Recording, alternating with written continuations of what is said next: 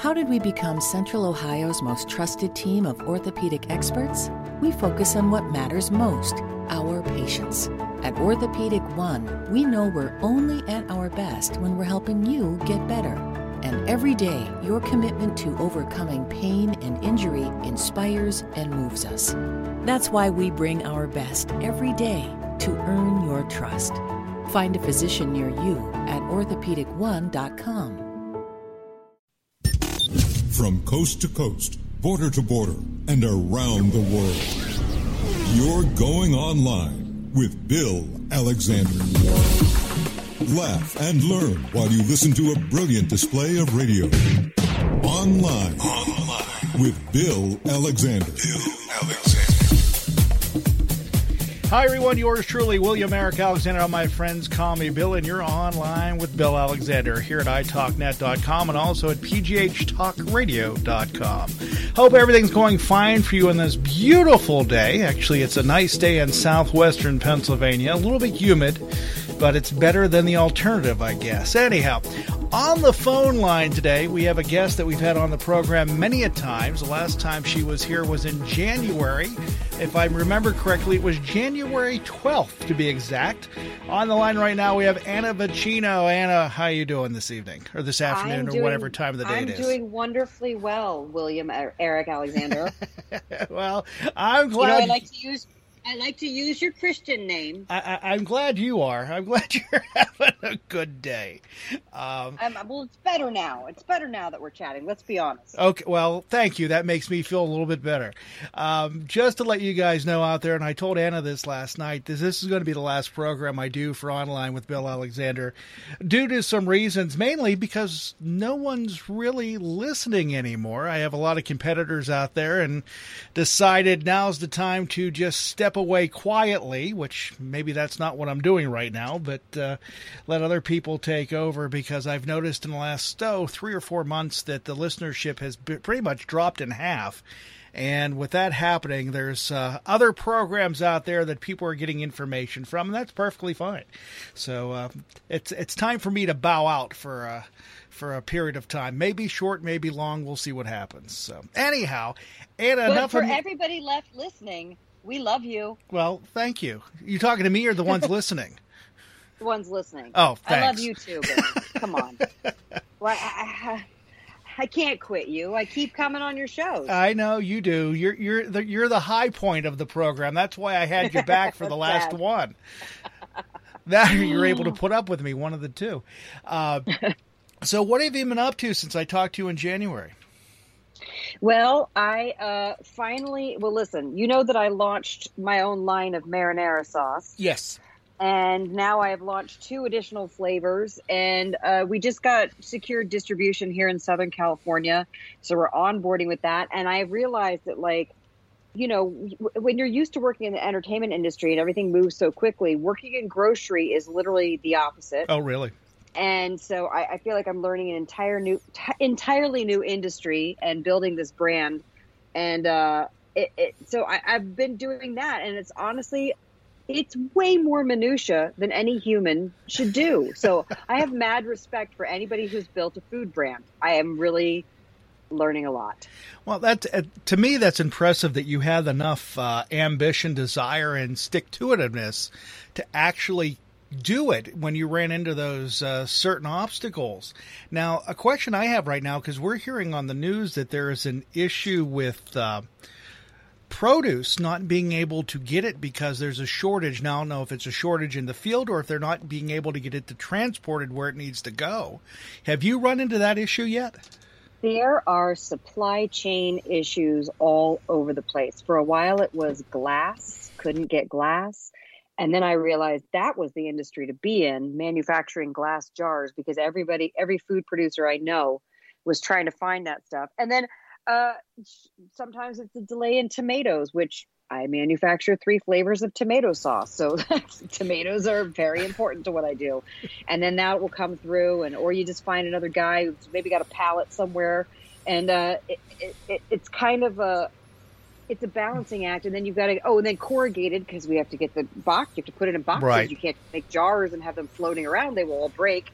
And so, you know, getting corrugated, that price has doubled. And then things like j- just the fuel surcharges have gone up from the shipping. And what's interesting to me is that, that, that we've all as a nation collectively become very spoiled with what Amazon has done, having instant, almost instantaneous delivery. Yes. For very little dollars. Mm-hmm. Has made it where if you're not using Amazon and you have to actually charge a customer for shipping, it's a lot. It's a big ask. People don't want to pay for that, but it's expensive. So it, it's an, it's a juggling act of figuring it all out, and not very glamorous, but still very fun. And, and you know, we had some openings, like uh, grocery and stuff is opening here. So I was I got to do my first food demo in Pasadena uh, two weeks ago, and actually see people and give people a hug and like feed people the food and cook for them. And it was really nice to like be out there doing that. I'm still doing voiceover for N B C. That's an everyday thing. And just, I, I, I keep busy. And I feel like, I feel like with most things, here's the thing about entrepreneurship. There, it, it, the things that come up are just, you know, obstacles enough. But if you were to look back over it and go, would I do that again? Mm-hmm. I don't know. You know what I mean? Like, it's just enough of a pain in the butt where you're like, okay, well, we'll pivot and go in this direction or whatever. And then you're like, all right, I'll deal with it. But then when you look back at like the cumulative amount of pain in the ass factor. Right. I got you. Then you're like, would I do that again? It's hard to say. It's hard to say. And I also need, see now why, like, you see these companies on Shark Tank, right? You see, right. like, uh, they because they love food companies on Shark Tank. And, of course, I watch I've watched Shark Tank religiously from the beginning. Even when it was Dragon's Den, it was the, on the B B C. And I think it was originally a, a Japanese show where they were pitching investors. But, um, you know, they pitch them and they're like, we need – we need two million dollars for three percent share in our company or something crazy. And you're like, what? And now I see why they need to get that many millions of dollars, because I'm not doing that. I'm not getting investors, and it costs a lot of money to, to scale up and, and make food. A nice, make nice quality food. I'm not making crap. You know what I mean? I make, I'm making nice stuff. That's my thing. I cook nice food, so I'm going to make a nice food brand. So are you finally seeing a return in your investment? Uh, we are, let, let me put it this way. We are profitable in the sense that we make enough, we're enough in the black that we're not going into the red. Does that make sense? But, yes. But would we, but is that make it profitable? Not yet. So there's just a slim margin there is what you're saying. It. A very slim margin. And when we go into grocery, what I'm learning is that the, the direct to consumer purchases are basically going to float the grocery efforts. But in order to get it into grocery, we kind of gotta, that's that's where the the money's going back into it. So profitable, yes. Are we pocketing anything? No, probably not for five years. Okay. So yeah. When are you uh going to start the line of spices that we talked about? The spices are coming out literally any any week now. They're okay. Supposed to be manufactured in the next four to six weeks, which means probably more like six to eight weeks. Okay. Because I want to, uh, I want, I want to do murder on um, the company that we're working with. Like I really, I want to do murder on them. I no, it, it, listen, there's so many things and hiccups, and everybody's doing a lot of stuff right now. I get right. that food is having a huge thing. By the way, food and uh, food ingenuity and food brands, C P G, consumer product goods, packaged goods are, are having a, a renaissance right now. So any company that's in that business is slammed with people like me going, I want to do um, space mixes. And so it's it's coming. It's coming. And it's taking a while to get our organic certification, but we will get that.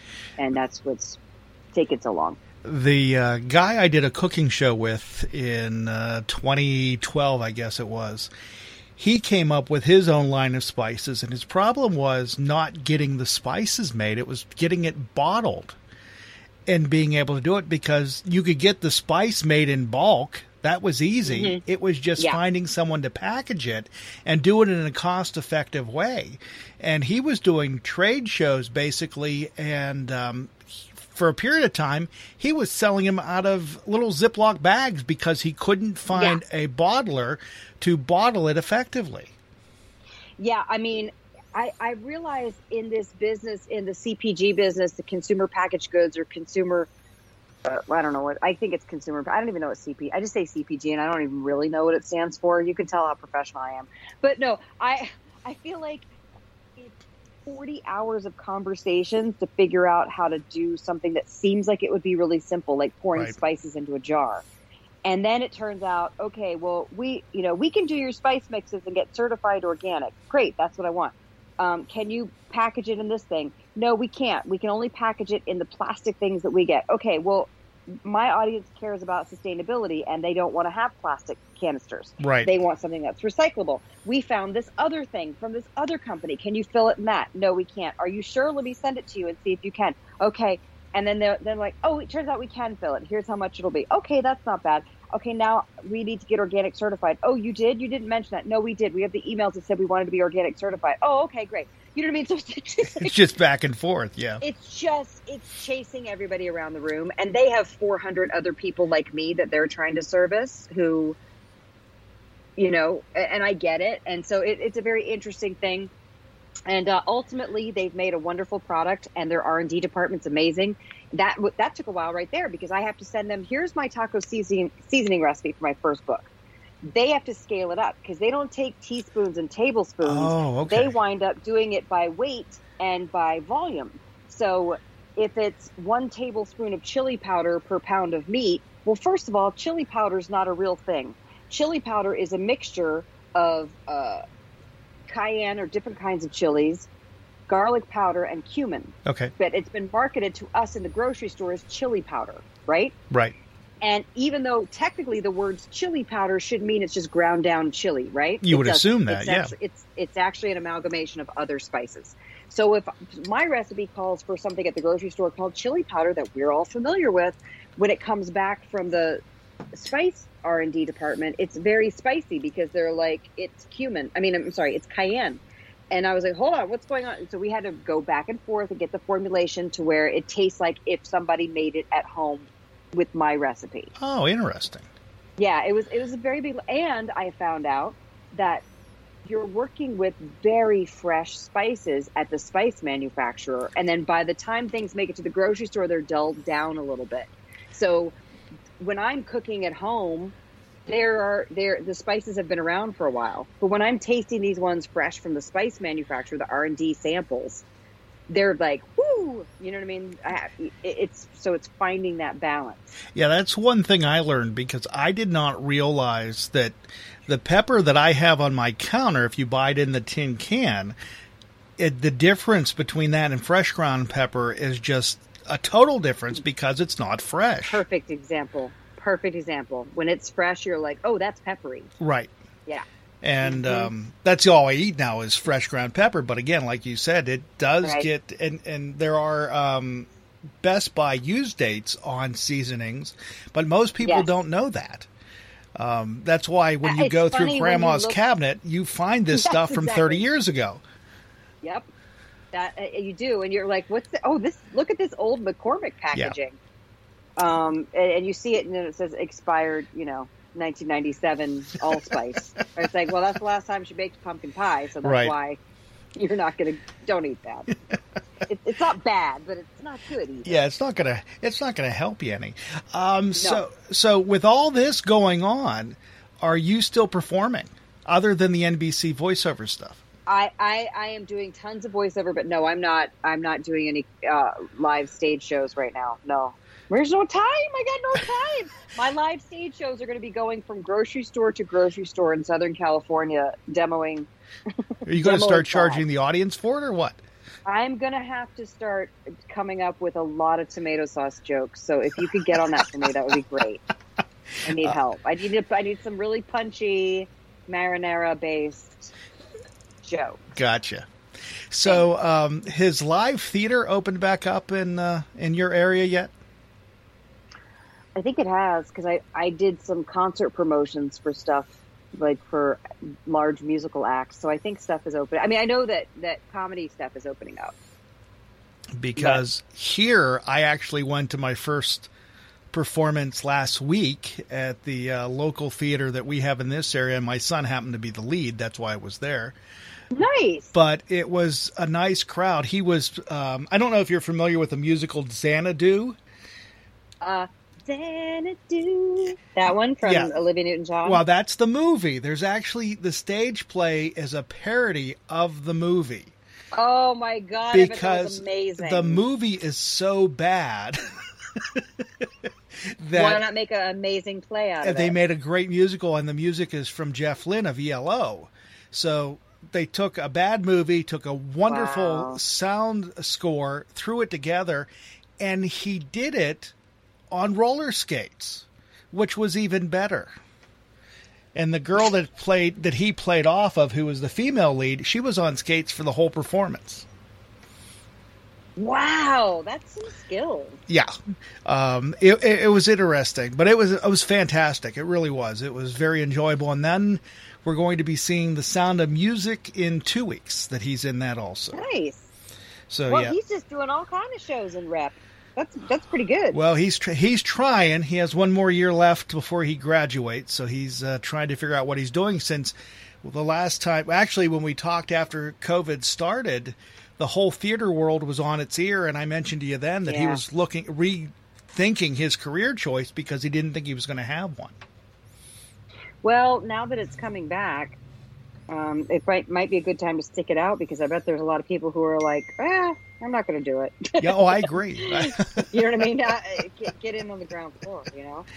But, uh, yeah, so he, he's having fun doing that, and it's nice being able to get out and actually see people again without masks, because now I recognize who they are. Well, that is true. I, I always felt bad, and I know that people, like, can't recognize anybody when the, when the mask is involved. Well, in some places, that's a good situation, especially if you don't like the other person. They don't talk to him. Um, and I was there was a few people that I've seen in the past that I was mouthing really nasty things at them too, but they couldn't tell. So that's is that that's is that passive aggressive? Is this behind uh, yeah, that? you you can look and look like you're smiling just and just tell aggressive? Them to go something themselves. But anyhow, yeah, uh, yeah. It, it makes it much, much easier. So another question for you, how is the the vaccination rollout going in California? Uh, I think in Santa Barbara County, it's up to like sixty-five percent. That's awesome. Maybe. Hold on. You know what? I'm going to Google it while we talk. Uh, it's it's uh, it's a different vibe here than from what I've heard from my friends in Atlanta, from what I've heard from my friends in the middle In the middle. So what, what's the vibe in Pennsylvania? Well, the vibe P A? Here in Western P A actually was pretty good. We were actually, in my county, we were up to uh, sixty, I think she said sixty-five percent. And the reason I say she is my wife was actually the one that created the task force along oh, cool. with the local hospital to actually get it up and running in uh, last last December. And they vaccinated thousands of people in a short period of time, which was fantastic. The only problem is now we've reached a point where we have people that still have not been vaccinated. We have kids between the ages of twelve and eighteen that haven't been vaccinated, mm. and they go back to school in two months. Yeah. I wonder what's going to happen with all that. And I be- mean... Listen, the vaccination to me was a no-brainer. Right. I, I, I'm in two professions, c- cooking and tasting food and speaking, where I don't. In fact, three weeks ago, I caught a uh, cold, which turned into a bronchitis. Mm-hmm. And my daughter came home from the, the plane. And she, she got off the plane. She said, oh, I have a sore throat. And two days later, she was totally fine. And then I had the sore throat, and it devolved into a complete disaster. And I went to urgent care and got a steroid shot because I have to speak for my job. Right. And um, and then uh, it went to the chest, and it was a mess. And I just wanted to make sure it didn't turn into pneumonia or anything. But I realized, I was like, wow, this is this was a cold. It was a swab for flu. It wasn't that, and it wasn't strep, and it wasn't COVID. And by the way, they said that we have to do a COVID test because we actually don't know exactly how things are presenting in people who've been vaccinated. So I was like, no, of course, I want to know too, you know? Right. And it wasn't COVID. And it was just, it was basically a common cold that turned into a bronchial infection. And I realized, I was like, I am not cut out for this. Yeah. And that's exactly why I got vaccinated. I am a weenie, and I would rather take my twenty-four hours of uncomfortability after the second shot than to have to uh, get... And my friends who have had COVID, I have so many friends with long hauler symptoms, and they're a mess. Yeah. And I, I, I don't want to mess with it. Yeah. Um, so. I... For after my first one, didn't notice anything. After the second one, I was tired for a bit, and that was it. So, oh, that's good. Yeah, I was I was lucky. Now my kids, all three of them got it, and my oldest, he was down after the second. The second one was okay, and my daughter was down um, for a couple days after the second shot. So. Everybody in my house has been vaccinated, and actually everybody within our immediate family other than the kids under the age of twelve have all been vaccinated. So we could actually be around each other. But again, like you said, yeah. we don't know how it's going to present when you're vaccinated. And the thing that I worry about, I go into a major retailer without a mask on, and I'm afraid to cough. Because I'm afraid that I someone's going to look at me and go, allergies and yeah. stuff. And I'm like, don't cough, don't cough, don't cough. You don't want to scare the people. Don't cough. I was I at, know, I agree. I was at Heinz Field last week in Pittsburgh for, they did a, the C L O did a, a event where they um, did a outdoor performance of The Wizard of Oz, which was unique in itself because it was outside the middle of Heinz Field. And we go in, and I'm allergic to perfume. There was a woman that was near us that set me off. Mm-hmm. And I just started sneezing, and my wife just looked at me, and she said, can you stop? I said, no. And I had people standing there looking at me like I was sick. I got to say, that's why I liked wearing the mask, because if you had to cough or sneeze, at least yeah. you were wearing a mask, and you felt like it was intercepting your... Yeah, but it was drop, really drop gross lip. After a while. Yeah, I'm sure. But also, too, like, why do people have to wear incredible amounts of perfume or cologne or body wash or whatever it is that's going on? Why? Do people not realize that everybody can smell it around them? I think that's that you, what they're hoping for. You can't for. smell it. Once you put it on, you don't smell it anymore.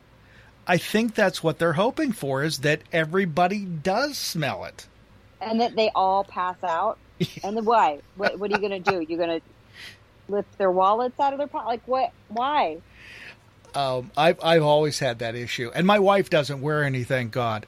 Um, but yeah, it, it it just it just drives me crazy. But I guess uh, I'm I'm not the normal from what I've been told, because all other people have no problem with it. I can't stand it. I think I don't know. But part of the, part of that sense of of smell uh, uh, makes you have a very good palate. But well, the downside is things like perfume and cologne are like, mm-hmm. or like a bad candle. Like, drives me crazy. I I stopped wearing anything like that once I had a baby. I was like, I don't think that's right to like wear all these weird chemicals right. around a little tiny baby. And then I just never picked it back up. You don't need it. Yeah. Every time I think of it, I think of my grandmother. Um, when I was a kid, she was a heavy smoker, and she wore Estelada. And again, imagine those two smells together. Oh, you'd go to her house and you'd smell like uh, an old lady that smoked for three days. Oh, my God. Yeah. Yeah. I forgot about that. Smoking indoors. Yes. That was a thing. Yeah. Smoking in airplanes, smoking in restaurants, smoking at the, wherever they could possibly smoke. There was a smoking section. So you said your daughter traveled. She flew? Yeah, she flew from New York back to L A. Did she have any issues with it? No, she didn't have any issues, but she just said that the, the, the airports were zoos. She went from J F K to L A X, and she said the airports were zoos, like just so crowded. Because we've been hearing, at least I've been hearing on the news recently about these um, air rage is what they're calling it. These people fighting with each other on the planes because of masks, because the mandate yeah. is still there that they have to wear them. I am, I, I yeah, I, I, I would imagine there's some pretty bad behavior out there. There was bad behavior before all of this. You think it's going to get better? No. No. Because I have no desire to fly. I'll be honest with you. I haven't had a desire to fly probably in twenty years. Um, I, I don't know if anybody has a desire to fly. but I have a desire to go places. Does that make sense? Like, I wish well, I could just beam me up, Scotty. Like, right. But with us, and I've convinced everybody in my family, I think that if I'm going anywhere, I'm driving myself. Yeah, I I, I feel like what I would like to do is organize a uh, road trip grocery demo oh, that'd be tour fun. Of the United States, and go do demos and hang out and have fun and see everybody, you know, from the podcast, and just say, hey, all right, tonight I'm in, you know, Amarillo. Right. Today, tonight I'm in Atlanta. Come on down. Come to the grocery store. Hey, listen, it's a free place to hang out. Everybody needs to get their groceries, and uh, I'll sell some product and see the world. And I, I feel like I am going to have to get on a plane in the fall because my daughter's graduating college and she has her final art show, her senior show. So I will, I will go do that. Um, with you mentioning doing your, your road trip, you can rent one of those R Vs and put, I know, your, that'd be fun. Put your face on the side of it. That's right. I have to get a custom made Eat Happy Kitchen thing and, where I'm like smiling and like cooking some sauce. I know, and, and and again, I know around here they did it. They did it at the major theaters in Pittsburgh, that they would actually have professional chefs, like uh, whoever on the Food Network, would come into the local theaters and actually prepare food on stage as they did a demonstration discussion. And you could do I, that, do comedy, I, and I actually cook. I know, I thought about that, and because uh, my husband and I do our dual act about marriage, and I was like, what if we did it where there's a there's a, a, ki- a kitchen on stage, and then we could just do the act and talk, and then I can just make food for the audience. Like, that'd be fun, right? I think it would be a blast. I, and I'm not only cooking for one man, I'm cooking for an entire audience of people. And I'm like, wait a minute. I'm creating more work for myself. So one, once everything gets rolling, have you looked about doing any of the uh, the celebrity cooking shows? I have not. My my cooking show is my YouTube channel. No, but I mean you looking, doing on someone else's. Oh. Like doing something with Rachel Ray or doing something with Ellen or doing something like that. Oh, oh, yeah, I would love to do that. Can can you make it happen? No, but I'm sure you know people that can, um, because I mean I'm I'm getting tired of the same people that are on, on T V with that uh, with Kelly and Ryan every morning. So, well, yeah, they they they you know I would imagine they're always looking for stuff. I listen, I'm happy to go. I've done plenty of live television and appearances, and I would be I would love to. That would be worth flying to New York, is to go to Regis and I say Regis still, but He's it's dead. Regis and Kelly. But it is Regis and Kelly. In my no. heart, it will always be Regis and Kathy Lee. I was going to so. say it. Yeah, she's drunk. He's dead. Anyhow, um, yeah. I, and you can also do like those morning T V programs that I'm sure they have in Los Angeles. Those local ones where they're trying to be the Regis and Kathy. Yeah. Oh, yeah. I've done, I've done the local T V shows in Atlanta. It's very fun. So, yeah, you you could do that. I mean, there you go. I need you got, to come to, to Pittsburgh and do it there. And trust me, we have at least one you can do it on. Great. Yeah. I don't know if you want to subject yourself to it, but we do have one. You know what I did learn, though, when you do those things, you basically have to bring, obviously you have to bring ingredients and stuff with you, but I had to bring like serving trays, cooking things. They, they yeah. did, it was, I didn't, ha- it was crazy. I was like, oh, this is, luckily I was staying with my best friend in Atlanta and she had everything. So I was like, pack up your kitchen. We have to take it to W A T L or whatever. Yeah. Which is amazing to me. Cause you would assume that they had, they would have these guests on, they would mm-mm, at least have mm-mm. something there for you to use, but they don't. No. And and was the kitchen that you used a live kitchen, or was it fake and you had to make it look like you were actually cooking? Um, I that fake. Okay. Yeah, I think I've done both. I've had to do. I have to go speak at a. I actually know the one. The one that I'm speaking at, I'm not doing any cooking. They're not setting up a kitchen. I'm speaking at Keto Las Vegas Expo uh, in October. That one I'm not doing any cooking. I'm just speaking. But there was one before. They got canceled due to COVID, and hopefully I'll be there next June in Austin. Um, and there will be cooking, and, and it's basically a hot pad. Like, you get a hot yeah. pad, so make it happen. yeah, I'm sure you, I'm, I'm sure you can control a hot pad just as well as you can a stove.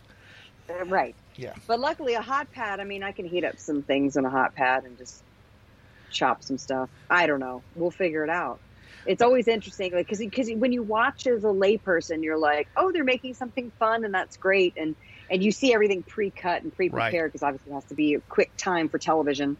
And then uh, now when you know that they actually have those huge constraints, you're like, oh, no wonder. No wonder it's so weird looking. Like, you know what I mean? You know how it's, like, prepped and styled weird?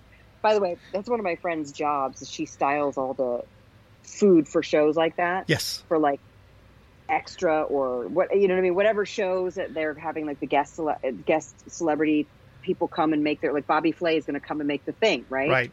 And so she styles all the stuff. So he just comes and chops some stuff up, and then he's like, here it is. But it's my friend who did all the, the, the prepping and the, and she, she literally does that job. So I like, never knew that you could have a career chopping someone else's vegetables. That's how she got into food styling. That was one of her extra was one of her, her first jobs years oh, wow. ago, but she's done it for now for brands and for, it's kind of a fascinating, it's a fascinating thing. And, and I'm always like, I wish I could take you with me. I've only done, I've only done a handful of food demos. Now, of course, I wasn't demoing. I was the one talking while the chef was demoing, because he couldn't do two things at one time. Um, and there was it's hard. And there was one event, um, because I would end up talking to the host, whoever was doing it. And there was one event we did in a local mall. And every time he started, we were making, of all things, we were making dressing or stuffing for Thanksgiving. And every time we tried to get everything to heat up, we kept blowing the breaker in the mall. And it was very interesting. Luckily, he had some made oh beforehand, but went through all the ingredients and said, here, you put it in this like this. And then all of a sudden, by the magic of T V, we can pull it out and show it.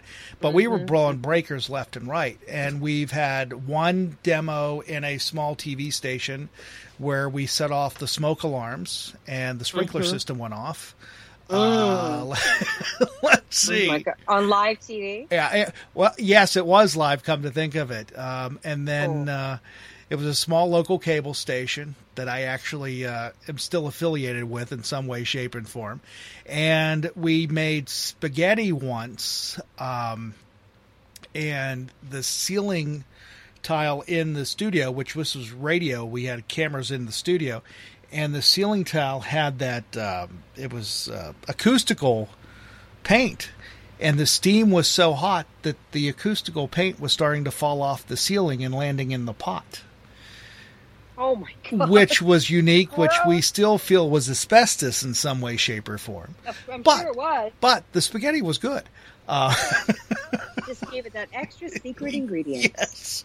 No, that was the, that was the that was the program where um, someone called in and or wrote in and requested that when they were a kid they used to uh, buy craft made a pre-packaged spaghetti and spaghetti sauce.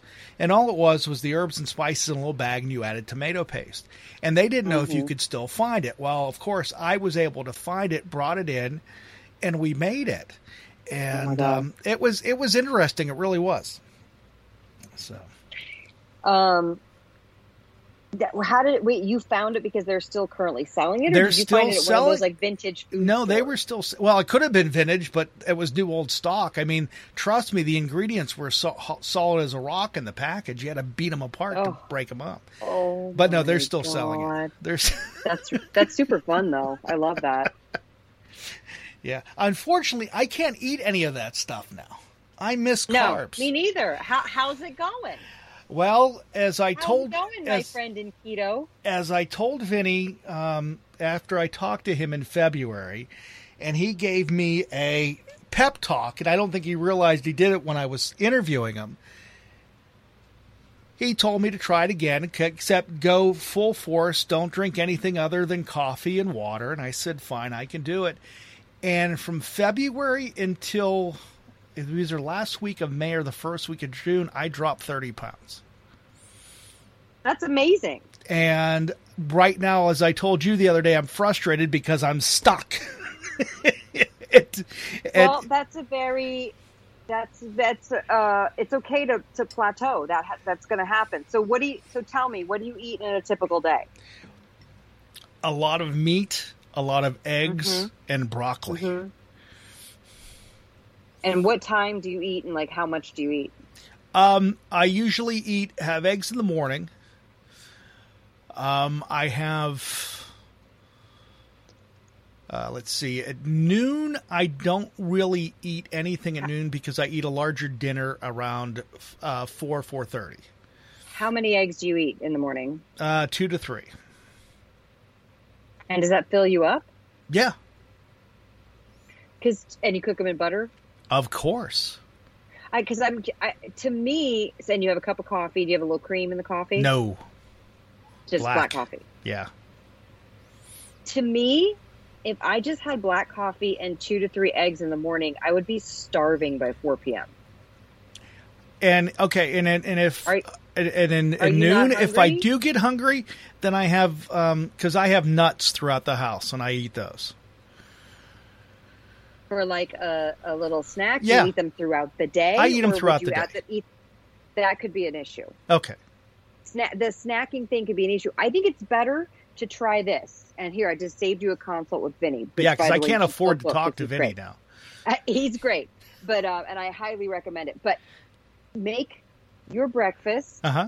Maybe add another egg. Okay. To your breakfast, even if you can, if you you know, I, a lot of us have trained ourselves, and I'm included in this. We've trained ourselves to not eat breakfast because we hear about the intermittent fasting, and then we're like, oh, I'm not going to be as hungry in the morning, so I'm going to save it for dinner. Gotcha. But really, you should actually consume more of it in the morning.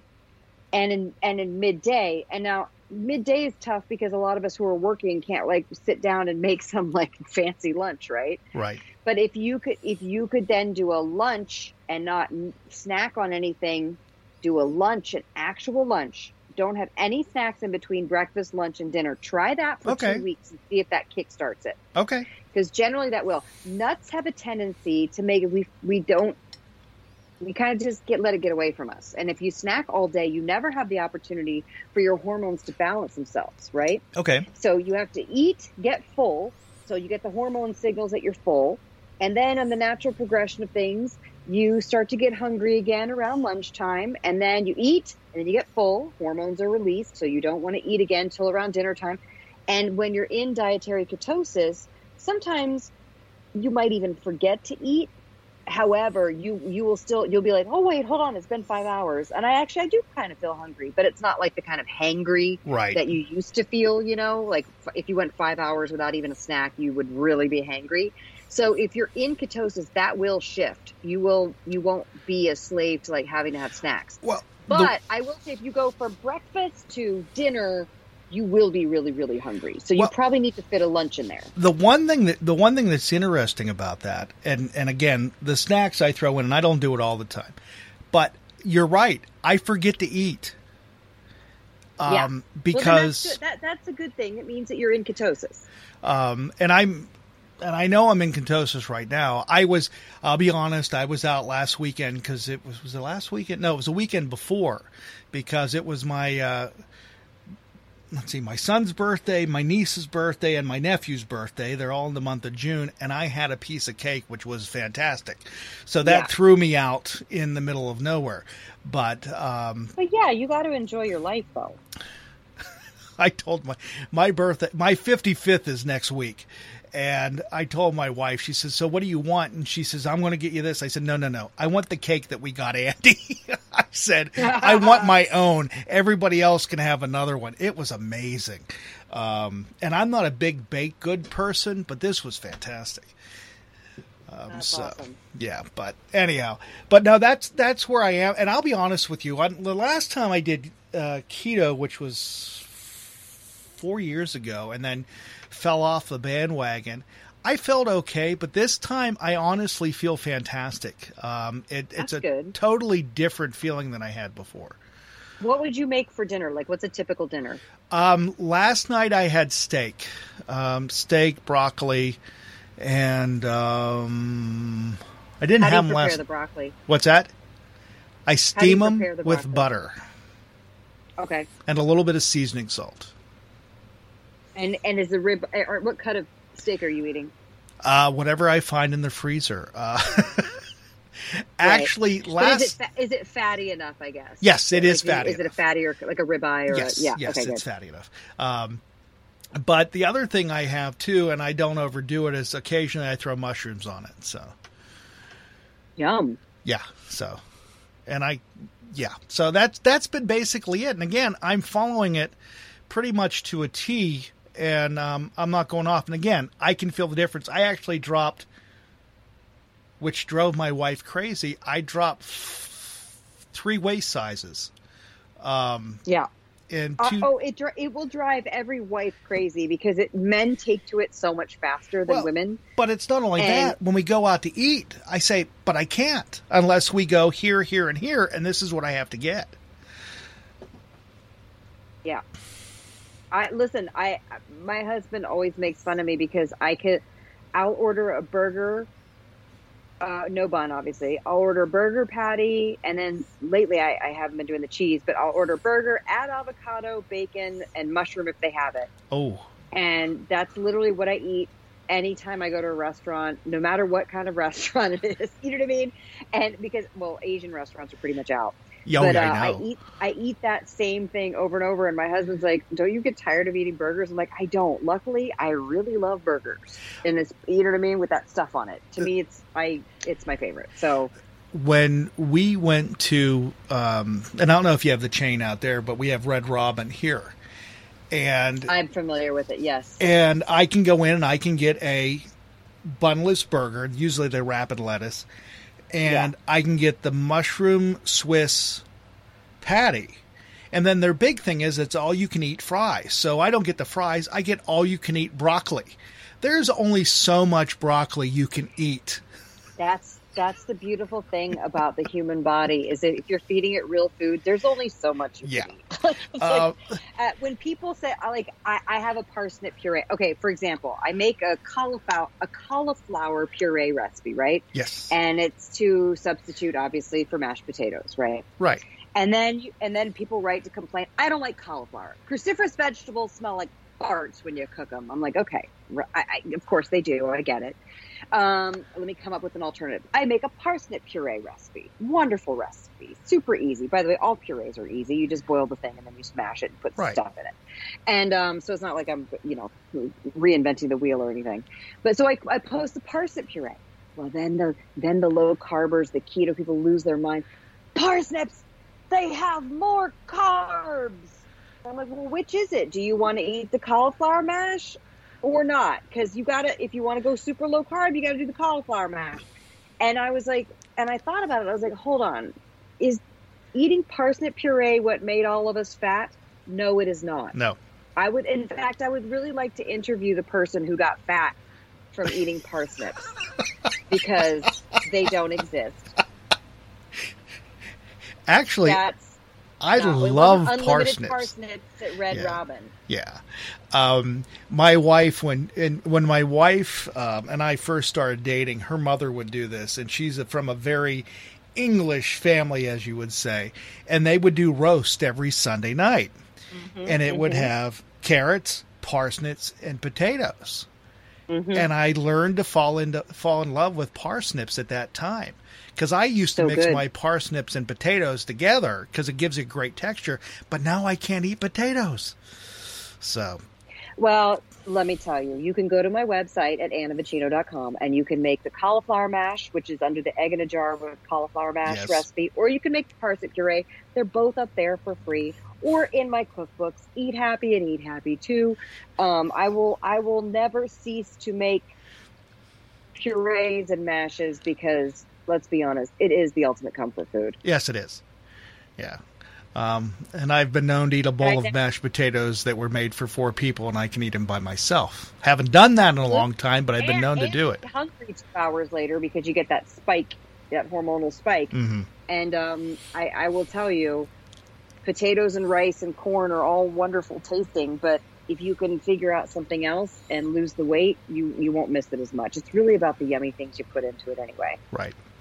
Um, the other thing that I've been able, and I didn't know I could do this, is I can hit a diner now and I can eat all the eggs I want, which is wonderful. Yeah. Yeah. Yeah. Um, which again, and we, and we were told if you eat eggs, you're going to get fat. You can't have the egg yolks. You're and we were fat. told eggs were bad. Oh my God. We were told so much B S. I went to my doctor's um, in May. He looked at me and he said, "What happened?" I said, "What do you mean what happened?" He goes, "You lost all this weight." I said, "Well, I went back on keto," which he's familiar with it, but he's never tried it or known anybody. He said, "So what right. are you eating?" I told him. He goes, "If it works, keep doing it." I said, "Okay." I feel like doctors are finally changing their response to it because so many patients are coming in and the patients are educating the doctors. Because yeah. if you think of medical school, doctors get maybe, maybe at the most, two hours of nutrition training. That's all, always left up to the dietitians. And we can get into a whole other thing about how the dietitians have this whole set of rules that they have to do.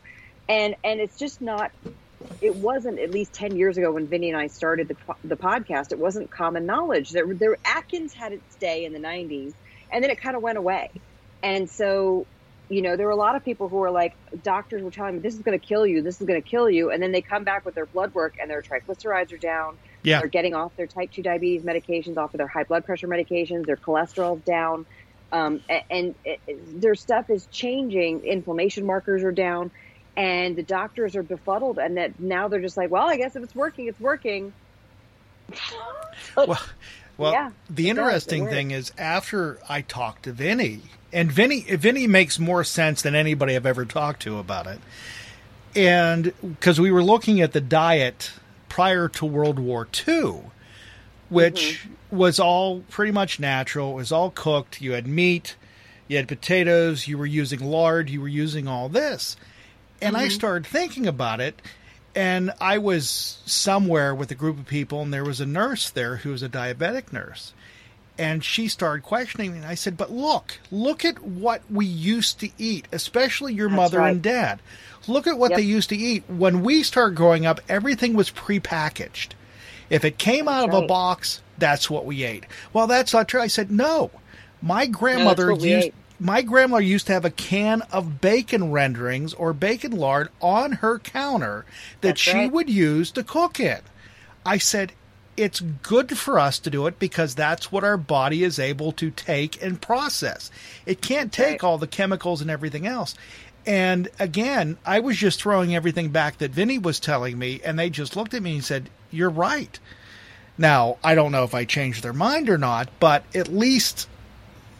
I, I know where I'm coming from. I've always told this story that people that don't use butter and you're using margarine, which again I love is now plant-based um, plant-based product, is that margarine was not created for human consumption. It was created to make turkeys fat for Thanksgiving and Christmas. And margarine oh is God. one to two particles different than plastic. It's revolting. It's awful. I cannot you know, eat margarine now. My grandmother's generation was that post-war. I mean, she had her kids in forty and forty-three. Right. And so by the time that, you know, it was the late forties, early fifties when convenience foods were starting to hit the market. Yes. And then really by like mid to late fifties when my mom was a teenager, the, all the, my my grandmother was the target housewife for all these convenience foods. And she bought into it hook, line, and sinker. And it was interesting because, you know, that line of my family is, they're all naturally kind of thin. Like my grandparents didn't exercise. They didn't go for jogs or like lift weights. Um, they were active. They did things. They went bowling, and my grandfather was a woodworker, and they, like, they were doing things, but they were not, you know, they, they just didn't have to watch their weight. My mom never had to watch her weight. And even on my dad's side of the family, and they're all Italian, and my grandparents came over from Italy, it was, it was just different. It was different. It was the way that things were cooked. So you could have some pasta and some potatoes back then because you were making everything fresh, right? You know, and something has changed, and it can, and it was passed along to my mom, who was a single mom and was working, you know, however many jobs, and then I it it became convenience foods instead of learning how to make fresh foods. And uh, and and by the way, fast food plays a big part in it. I was the kid who grew up in McDonald's, you know, and also too, McDonald's, when we were kids, they used beef tallow to fry their fries. Yes. And now it's peanut oil and mm-hmm. other inflammatory seed oil. The seed oils are a big deal in the restaurant business, and they are poison. They just are poison. I, there's no way to avoid them. If you're going to go to a restaurant, which we all love our restaurants, you're going to get eat even at the high-end restaurants, you're going to get seed oils, but they are an, inflammatory. No two ways about it. So you just have to know what you're getting into. But it, it just it wasn't that way before, and that's why. You know, I think with my grandparents discovering have, putting parquet on their corn on the cob. Yes. You know, they they were just a different generation where they didn't come up eating all this stuff, so that when they ate it towards the end of their life, it wasn't going to do anything. You know what I mean? Like, well, they, I got you. I got you. Because like, I'm I'm in the same boat, and, and uh, they used to eat before parquet or margarine. They called it oleo, and my grandmother still called oleo. it oleo up until her death in early two thousands. But again, you're right. And the funny thing is, is when you try to tell somebody, especially someone born after nineteen eighty, and telling them that fast food was actually healthier in the sixties and early seventies than it is right. now, they look at you and think you're crazy. They, yeah, it's, yeah. Because it was and, two different well, things. Because, yeah, it was two different things. And like, did you ever see Super Size Me? That Morgan Spurlock thing? Yes, I did. Where he, based it, where he put the, what was it? Was it a quarter pounder or a cheeseburger? He put it in the dome, and it just never... Never disintegrated, yeah. Never just, it never got moldy. Yeah. And you can do that with fries, cool. too, but the the consisting of, which yesterday I think was National Fry Day, come to think of it, that um, you I feel could like put... National Fry Day should occur on a Friday. I agree, but I'm sure it does every so many years. Yeah. But I, I still, I still, in my heart of hearts, and I don't tell this to Vinny, and don't tell him this next time you talk to him, I still, in my heart of hearts, feel like if you take a potato out of the earth, like those beautiful new potatoes that are at my farm stand down the street. I live, I live in such an agricultural, yes. bountiful area. If you take those new potatoes and you cut them up and you roast them in the oven. Mm-hmm. It's it's not the same as eating the bottomless fries from Red Robin. Of course not. It just isn't. And so, I, I to my to, in my opinion, I go, and I don't. I still don't eat them. However, I still, in my heart of hearts, I'm like, I bet it's still. I bet it's not that bad because it's fresh out of the ground. But that's me. I, I have no science backing it up. That's just me going. I just can't believe something grown so freshly could be so bad for you. You know. This past spring, my wife said. Because we've been talking about moving for the last ten years. We haven't moved. And pri- yeah. and housing well, prices and housing prices in this area have gone through the roof. Yeah. And we own the house that I'm in. I'm eight years from retirement. I don't want to start over again. Right. So we're doing different rooms in the house. So she decided we're going to go out and finally buy new appliances. Fine. I don't have a problem Very with it. Exciting. Let's go get you what you want. She bought an oven that is internet capable that she can program from anywhere from her phone, mm-hmm. which I'm going, I don't know why you need that, but it also I, has yeah. a built-in, it has a convection oven, a conventional oven, and an mm-hmm. air fryer. Mm. I didn't know you could do that in the oven. And what you can I didn't make know you with could it, do an air fryer in an oven either. I wonder if I can do that in mine. And what you can do, it has a little fan in it. It air fries. It's wonderful. So again, going back to your potato concept, if I cut them up, put a little butter with them, can I air fry them? And st- would they still be bad for me? I think the only way to know is do it. Is if it, well, it, well, do it. Yeah, just do it. No, the only way to know is to do it, but also to take your your. prick your finger and do your blood work right after. Okay. Or, or here's how you know you're losing weight on keto, and then if you try to reintroduce this thing, if you stop losing weight, then you know hormonally. Oh, it's, gotcha. It's, you know what I mean? I gotcha. If you did it every now and then, probably wouldn't have any effect. Honestly. I, yeah, because I... It's a food out of the earth. But it's like it's like when you it's when you do that a little thing every two days like oh, that yeah. Oh, you're, yeah. you're gonna you're gonna definitely screw yourself over. Which it honestly, after thinking about what I'd have to do, that it's a lot of work anyhow. So I wouldn't do it every two days. Yeah, this is too much. Too much. I don't like peeling potatoes, but anyhow, um, I just eat my potato with everything on it. On. Isn't the skin where the nutrients are? That's, By the way, that's my grandmother talking. I don't know. I don't even know if the skin is where the nutrients are. I, I'm the only kid I knew, whenever we'd go out to dinner, there would be a potato on the plate. My mother said, you have to eat all of it, and I would. I'd eat every bit of that potato. I love the potato skins. Yeah. So. Do you remember potato skins? Just the skins, and then they would put all the crap in it. So good. Like at bars. At T G I Fridays, if I remember correctly. That's uh, yes, and it's probably filled with like garbage quality stuff. Oh, it was like cheese made from plastic. But I do, I make now. I do that same version, but with zucchini boats. Oh, I love and zucchini, it, and it's, it's really good. It's um, really good because it's about the stuff in the middle. Let's be honest. Oh yeah, I but I I love zucchini. I love fried zucchini, which I can't say that too too loud, but um, around here. That's what we uh, we eat every August. It. You can do it. You you got to get those crushed up pork rinds, and you do an egg wash, and yes. you dab them in the crushed up pork rinds, and you can do it. I have done it.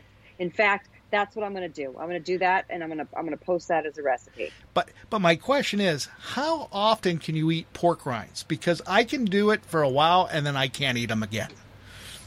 Um, I only eat pork rinds crushed up and inside of, like, I'll put them in my meatballs in place of, I used to use almond flour, but now I kind of cut that out too. Okay. Uh, I put them in meatballs, or I'll, I'll use pork rinds crushed up with a little bit of flax meal and do, like, if you're doing a chicken parm coating, um, I will use the pork rinds for that. I cannot stand, I, I have a pork rind pizza crust. It's amazing. That's on my site.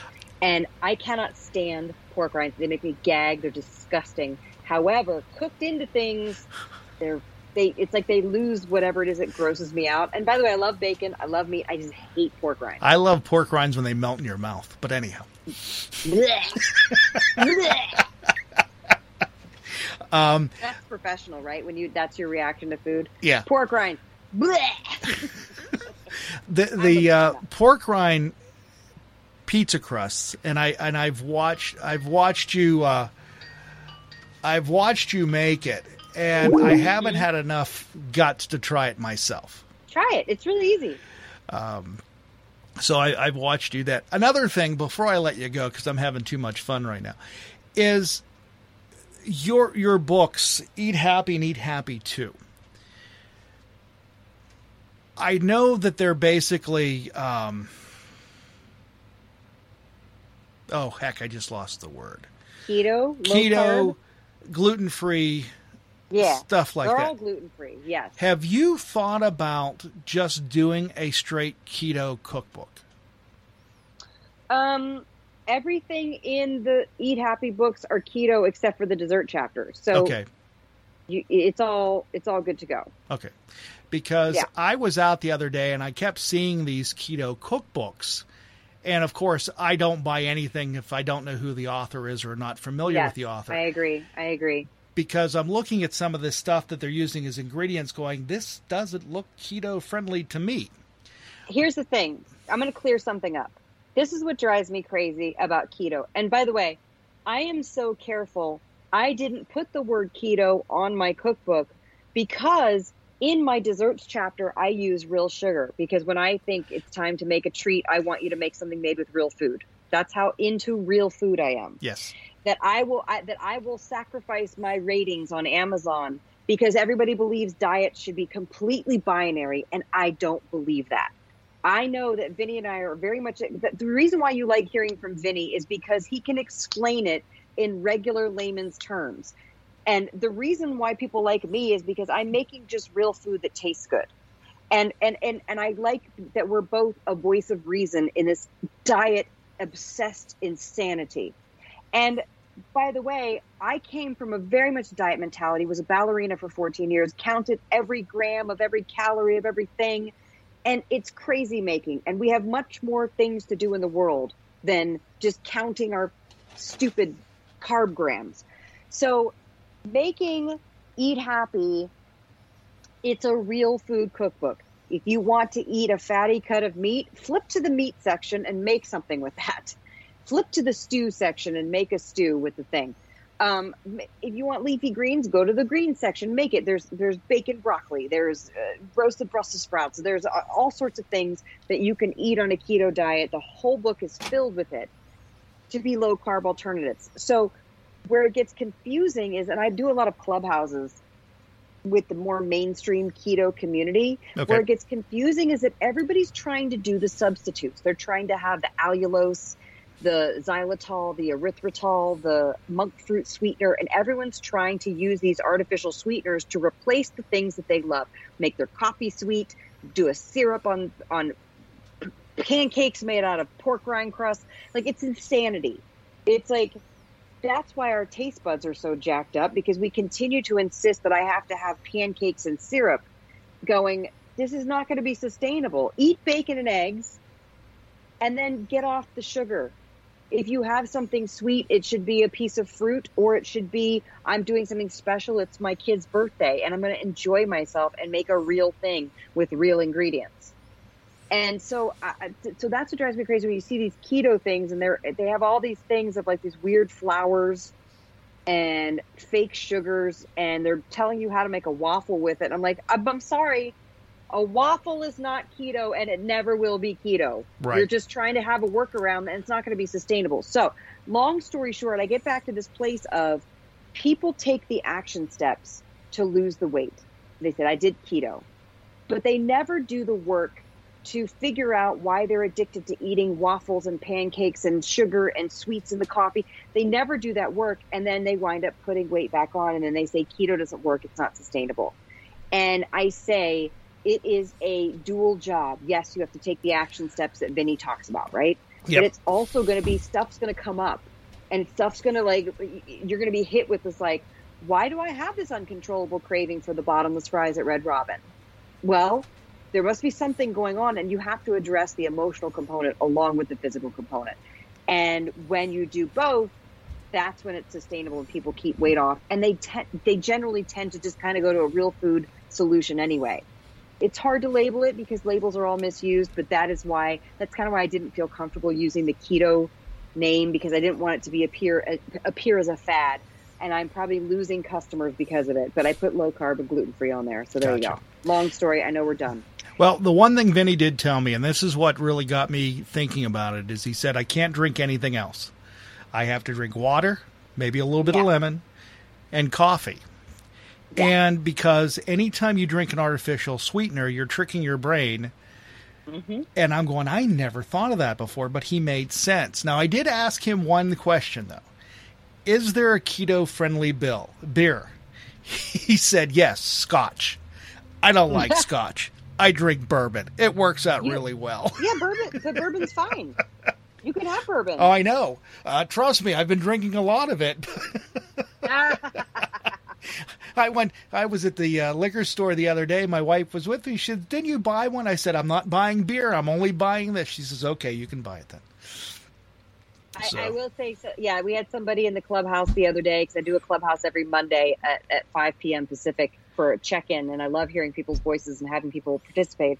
And a guy said, like, I've been great. I've been great. But every day I have an I P A, and I'm going, that's the one thing that's literally like drinking liquid bread. Like, you are... Yeah. You are going to have to shake that, see if you can do a bubble water or something that like gets, gives you that feeling until you can shake. But there are a couple things you're going to have to shake, and that's one of them. Beer is a, yeah, you can't I have, do it. I haven't on had, the regs. Had I mean, a you can be- have a special beer, but yeah. like, you know, can't be like every day. Haven't had one since January or February, so. Good for you. Yeah. So again, like I said, just. And just, you survived. Oh, I, definitely. And trust me, I am, I am drinking um, uh, more. How do I want to put it? Uh, a, a better quality of bourbon now because of it. Well, I guarantee you there's going to be a, a, a C P G manufacturer, a beverage manufacturer out there who will come up with some sort of keto beer, and it will be absolute garbage trash. I agree. And it and it will probably make a bajillion trillion dollars. Yeah. So... Such is the world. I was out the other day. Um, we went to dinner before my son's show, um, a group of us, and went to dinner. And the the waitress is getting everybody else beers. I said, no, I want bourbon and water. And she just looked at me and I said, no, I want bourbon and I want water. Right. I said, because then yeah, that don't way. I dilute my bourbon with water, but I want a bourbon and I want a water. Right. So, but that was it. And then, I mean, that's been my new thing now. So I, I've, I've been pretty, like I said, I feel wonderful. It's just that I want to get over this little hump. And I think with yeah, what you told you me will. today, this will do it. Yes, you will. You'll do it. And thank you very much. I really appreciate it. Um, Every Thank time you. I talk, every, every time I talk to you, it's like I can keep doing this if I just had guests like Ann all the time. I know, right? Unfortunately, you. you know how hard it is to find guests that are entertaining and interesting? Um, no. If everybody wants to sell a book, and every book they want to sell is god awful. Well, good thing, good thing this is the last episode. You, yeah, right. That's going to happen. I'll probably be back in a month and a half. But anyhow. I bet you will. Yeah, I'm going to get an email from you in, in a month. Going, hey, hey, can you come back? And you know hey, what? You I, come back? I just may have you and Vinny on. That's entertaining enough. We are very fun. You are. I should have you all both on together. Yeah. Absolutely. Which, which again, it would be. I want to have you and your husband on together. That's who I want to have on. Oh, that would be. We will definitely do that. That'd be really fun. Yeah, we'll we'll, we'll think about that. I I introduced yeah. that to you before, and you never bid on it. I forgot. Oh, okay. I can't be expected to remember how to book your show, Bill. Well, you got Vinny for me. That's true. I did. But that was because I felt bad because I had to cancel on you. And I had to cancel on him, so it worked out in the end, though. Yeah, I know. Karma. Anna, thank you very much. I really thank appreciate you, Bill. it. And I know we'll thank talk you, again you. soon. Absolutely. You take care. You too. Bye-bye. Okay, bye. Anna Vocino here online with Bill Alexander. Um, again... Is it the end? I don't know. Just suspending the program for a while, just to let you guys know that uh, I will not be back for a while because I'm trying to re- recreate what's going on. I have a blast talking to her, and every time I do, she changes my mind because this is always so much fun. But anyhow, that's going to wrap it up for yours truly. Bill Alexander will hopefully talk to you some guy sometime in the future. But until then, you guys have a great one. Bye-bye. This has been a Million Dollar Baby production. For more information, go to i talk net dot com.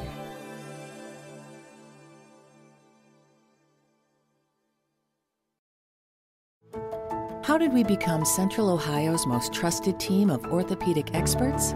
We focus on what matters most, our patients.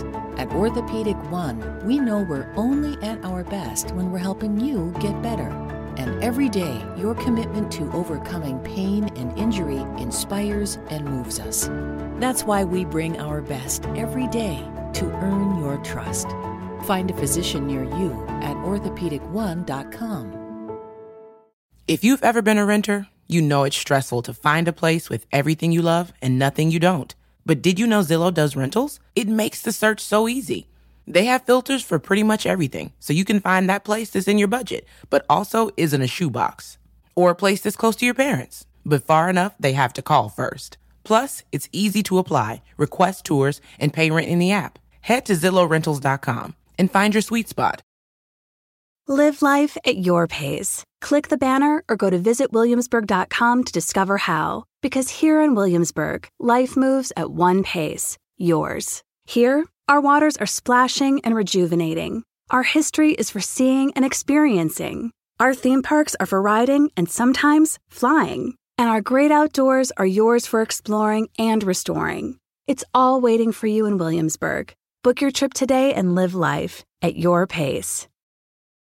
Have you guys noticed that you can't go anywhere without seeing designer this or designer that, even designer furniture? On my social feeds and celebrity homes, it's everywhere. Have you seen how expensive these are? Well, if you want the sofa or recliner or bed that broke the internet, you don't have to go broke to get it. Because Designer Looks furniture has all the same styles and trends, but without the designer prices. Oh, and they're well made too. It's the whole package. Check them out. Designer Looks at Value City Furniture or designer looks dot com.